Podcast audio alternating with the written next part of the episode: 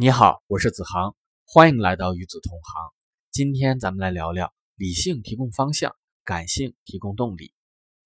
任何改变都存在着风险，有的改变成功，有的改变失败。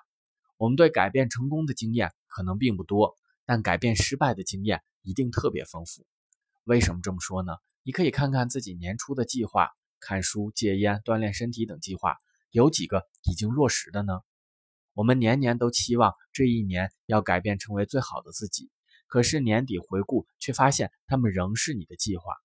我们之所以难以做出改变，是因为我们经常被自己的感性大脑所左右，而并非理性大脑在做决策。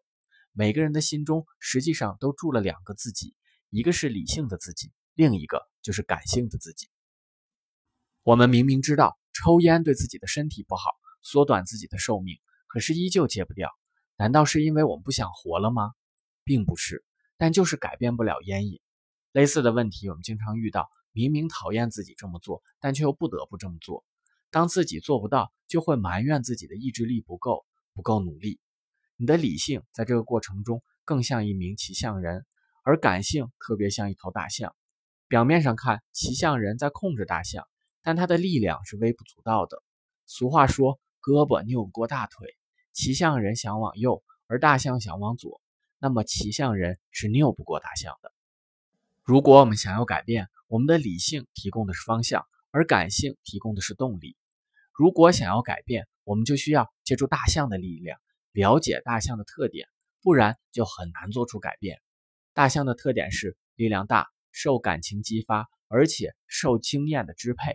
前两点其实特别好理解，就拿戒烟来说吧，吸烟者。之所以戒不了烟，是因为烟瘾会存在，而且那么多人戒烟没有成功，也活了很大的岁数。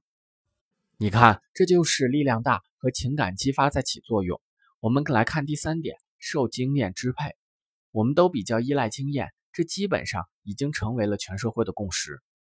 为什么这么说呢？你打开任何一个招聘网站，点击里面的职位，都会对经验有要求，能用得上的叫做经验。而用不上的叫做精力。我们通常会期待这位员工的加入能给我们带来好处，比如他的加入能给企业明确的方向，而这位员工的经验正是企业现阶段所需要的。但这些都是我们想象出来的，因为没有这样的人才，企业没有深刻的体会到这种人才给自己带来的好处。相反，大多数人上班是为了工作，自己的潜力并没有很好的被激发出来。干活与不干活赚的都是一样的钱，为什么自己在找那么多事儿呢？你看，计算背后的不值得，在工作上选择懒惰，这就是我们亲身经历过的好处。我们改变的期待是抽象的，而经验的好处是具体的。期待发生在未来，而经验发生在过去。期待是教导出来的，而经验则是亲身体会的。理解到这一层，你就会发现人们所强调的确定性。实际上就是一种对经验的依赖，这样的做法通常都是感性的。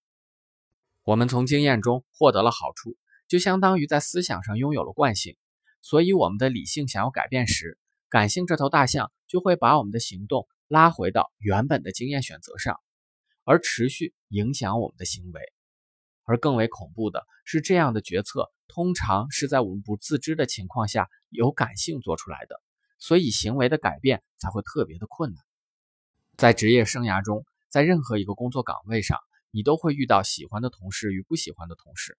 很多同事在工作上不合拍，有的人就是喜欢在你的工作成果上指指点点，这些都是常态。你必须学会跟这些人共存。毕竟，水至清则无鱼，人至贱则无敌。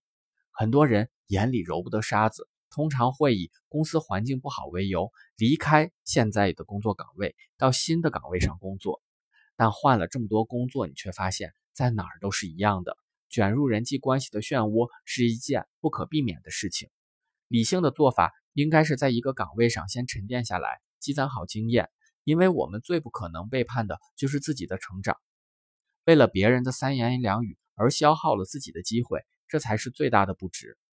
当你再次跟不喜欢的同事发生矛盾时，不如你把这样的刺激当做成一次成长的挑战，主动跟他深聊一次，相互理解后化干戈为玉帛。这就是领导者通常使用的自我管理的手段。聊到这里，我来进一下梳理：感性与理性构成了一个人的完整人格。